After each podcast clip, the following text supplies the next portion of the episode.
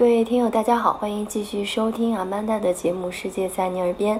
今天呢，我们和小迪一起继续徜徉在多瑙河上，聊了美好的这个莱茵河哈，那肯定多瑙河就是也不可忽视的，就等于说，我觉得它是纵横两条，就是欧洲的这个，他们不叫母亲河，但是就确实是，嗯。人文啊，艺术啊，其实也受到很多滋养。其实大家从小都听过这个多瑙河之波，是吧？那正好我们其实这次是坐着游轮去畅游多瑙河哈。呃，印象最深肯定是就是维也纳。维也纳我们是有两天的行程，音乐之都、艺术之都，所以整个如果要来欧洲旅行的话，我最推荐的肯定还是维也纳。是如果大家看过那个电影，就是。爱在黎明破晓前，他那个上面说的其实是两个恋人，然后在维也纳相遇。嗯，就真的，我觉得这个城市它就像爱情一般这么浪漫。嗯，会在这里感受到它的艺术气息，整个维也纳呃的这个艺术藏品，嗯，可以说是在世世界上就数一数二，但是它城市的确是很小。呃，艺术史博物馆嘛，就会讲这个艺术的一个呃前世今生，然后从艺术最初的一个雏形到后面啊慢慢一步一步发展，整个那个博物馆就是皇家的那个一栋大楼，全部都是，一共有五层，那里面的画作根本看都看不完。然后艺术史博物馆还有那个阿伯 n 娜，就是。里面的像藏品，比如说，呃，像丢勒的呀、毕加索呀、啊梵高、莫内啊这些，就很多，就基本上很多出名的画作。呃，因为他的这个，呃，以前他是私有的，所以说基本上，啊，属于比较豪横的那种。音乐方面呢，就是这个，就像你刚刚说的，那蓝色多瑙河啊。莫扎特、约翰施特劳斯等等，嗯，小金人儿哈，就是我们都去呃维也纳得膜拜一下那个拉小提琴的约翰斯特劳斯的那个雕像哈，金色的，嗯，然后还有就是可能提到维也纳也不得不再提一个就是，呃，音乐神童莫扎特哈，但是对我印象最深的，对一个吃货来说印象最深的就是。那个莫扎特头像的巧克力，就我自己买过，然后有那个维也纳的朋友也带给我，就是就觉得真的很好吃。我是很喜欢它里面的那个绿色的那个馅儿，就是我翻译过来好像应该中文就是什么杏仁儿奶白什么什么馅儿哈。去维也纳参观的话，主要就是去哈布斯堡家族的那个皇宫嘛。嗯。西西公主就是西西公主是属于人家的儿媳妇，从德国嫁过来以后就住在皇宫里。茜茜公主真的是欧洲第一美女，当年两个大辫子那么长，那个大辫子真的都到腰以下。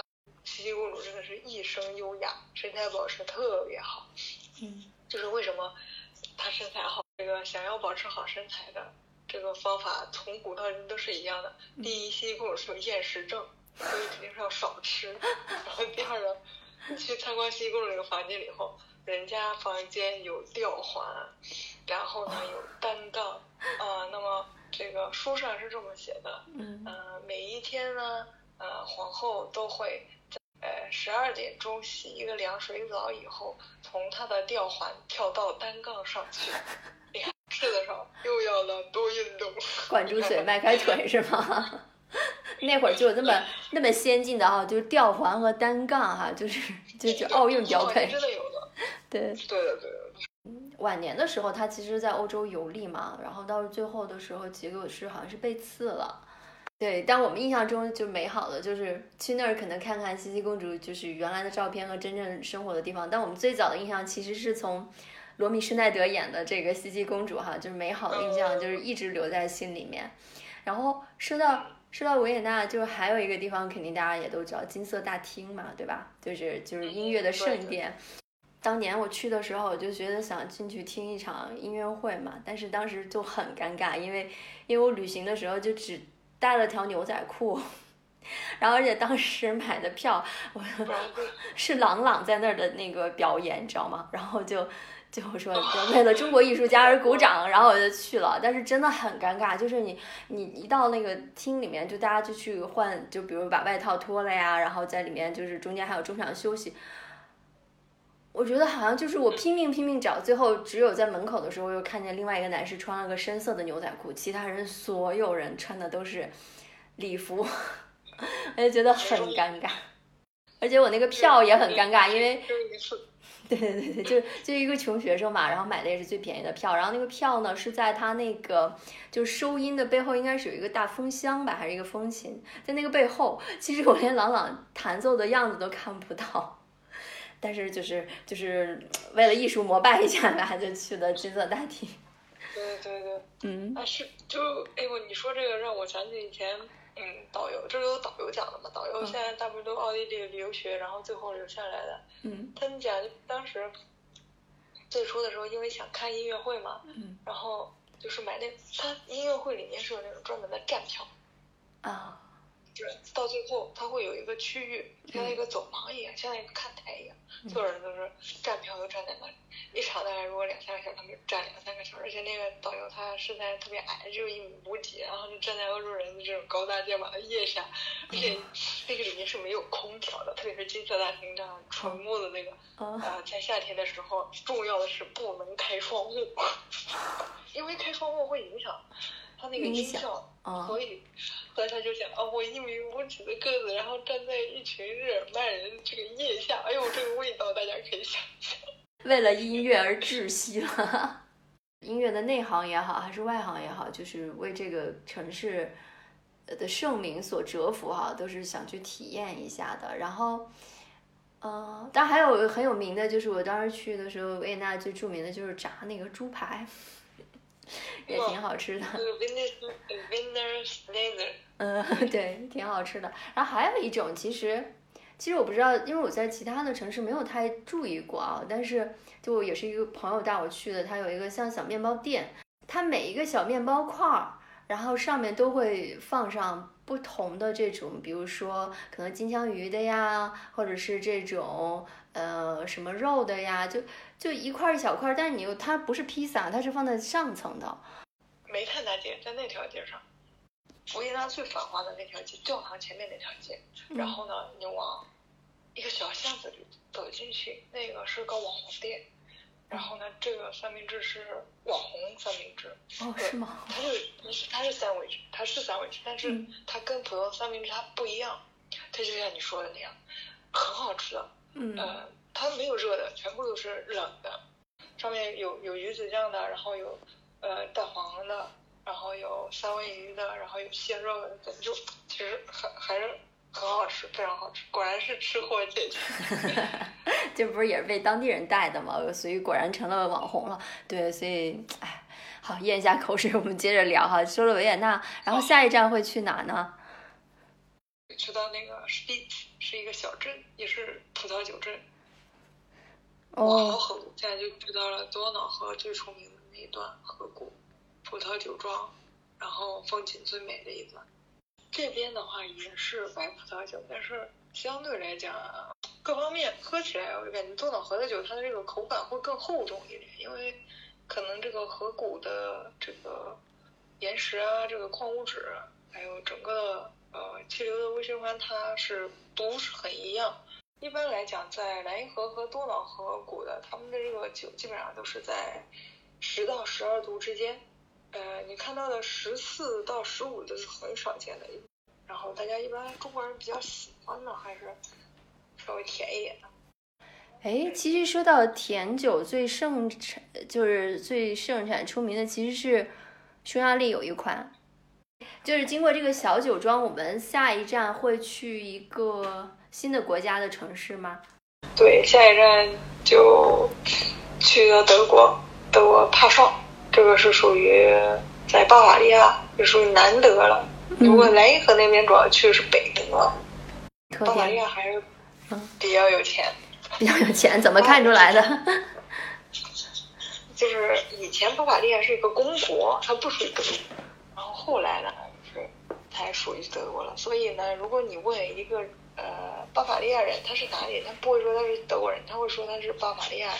嗯，是外人嘛，拜仁。对，这也是茜茜公主的故乡，对吧？你记得那个电视呃电影里面就是来自巴伐利亚的茜茜。